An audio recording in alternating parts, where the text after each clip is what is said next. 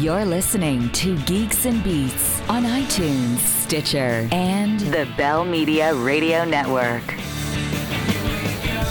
So let's sink another drink. Cause it'll me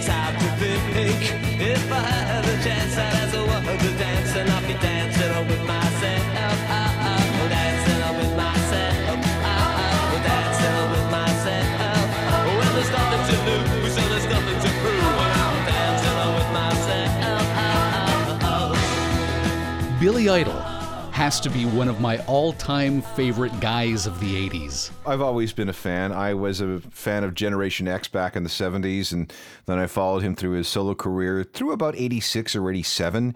After that, he kind of disappeared more or less for a while. He hasn't released an album in uh, 10 years, but he's got one called Kings and Queens of the Underground coming out uh, in October. He's also got an autobiography called wait for it, Dancing with Myself, which is really kind of interesting. I've I've read a number of uh, passages from it, and the guy has lived a colorful life. I mean, he was one of the original British punks back in 1976 and 1977. He was part of Generation X and all the stuff and excesses that they got into.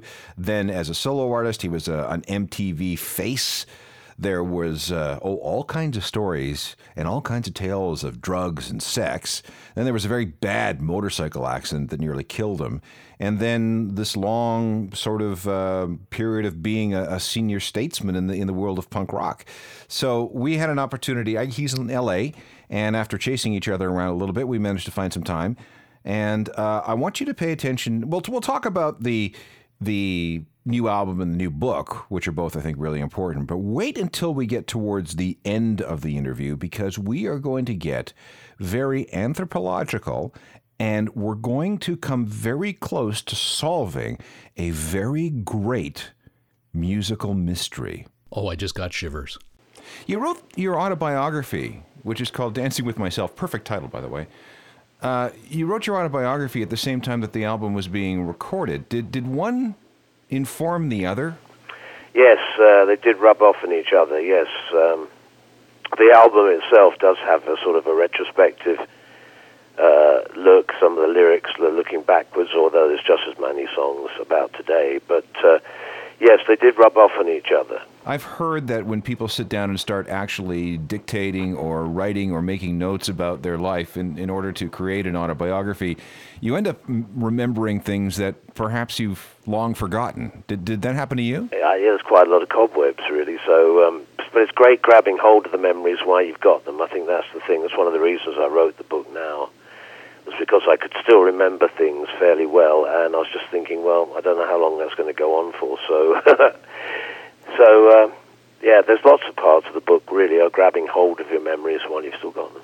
Well, we were kind of worried about you for a while. There was that bad motorcycle accident. Yeah, that was a bit of a wake-up call, really. I mean, um, it didn't really have to happen, the motorcycle accident. Um, and, and there were things like that starting to happen, and I think it was just like the sign, the sort of honeymoon with drugs, really, and was kind of over, really. And uh, but it takes a long time for the drug addict to uh, to listen, really. And but that was one of the that was kind of the sort of beginning of the wake up calls, you know, where you knew, oh, look, look what happens. It's, you're getting a bit out of control, you know. So. and you sold all your vinyl to get drugs? Well, at some point, yeah. I think all junkies do things like that, you know, and um, it's kind of a good uh, a good picture to show you sort of the desperation of it at times, you know. Another interesting thing about the autobiography is that you can look back and see how things have changed with the music industry over the course of your career. I mean, back at the beginning, you had punk rock and the Roxy and, you know, a Generation X, and then moving on into your solo career with, you know, becoming a big MTV star when it was really cool to show videos on TV. And now we're completely removed from that. Uh, how have you adapted? Well, I think uh, the thing is you just go on carrying on trying to do music that you think sort of valid or, you know, that you having fun with it today. So uh, that's what you kind of hold on to. And um, I'm still playing with people like Steve Stevens, who's you know I don't know getting better as a guitar player after all these years, still getting better. So it's there's still a lot of excitement really, and. Um, I think you just hang on to that. I, okay, I have to ask uh, a question that's been bothering me for a very long time. You're the only guy that can answer the question.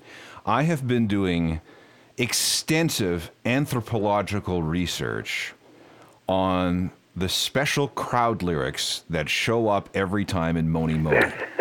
and I, it has turned out that there are distinct geographic differences of what people shout during the song. Depending on where you are in North America or Europe, you get a slightly different variation of what they're saying. Where the hell did those special audience lyrics come from in Mony Mony? Well, I, I heard it was uh, started off in like those frat houses, you know, back in the '80s, I suppose. Um, that the frat house started it, and then it kind of graduated to the discos, and then the DJs would sort of like, yeah, the crowd would start shouting it, and yeah, that's it. Kind of went on from there. Then, it, then we even well, we even sing that, you know, even sing these other words.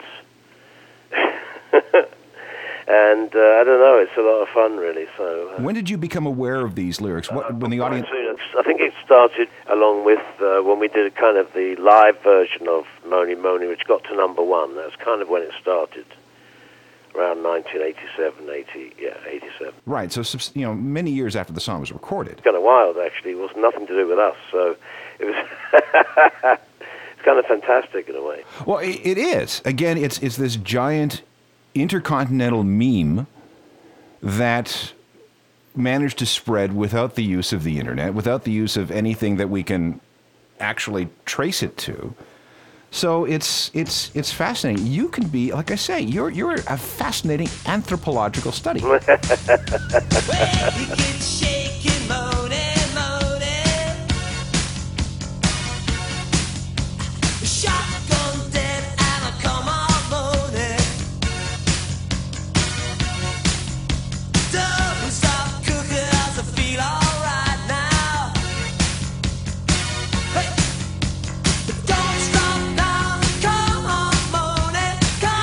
I think I know why he stopped performing around the late 80s, early 90s. Why is that? The man got married.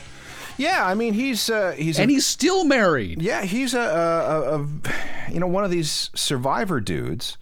How many rockers do you know got married in the 80s and are still married today to the same person? And how many of them are Billy Idol? You know, that's that's really something else. Again, read the autobiography. You'll wonder how the man is still alive, let alone married.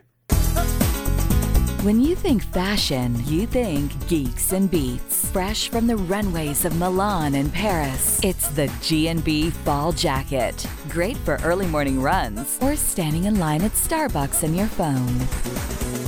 Show your support for the big show with the only fall jacket you'll ever need. Go to geeksandbeats.com slash swag today.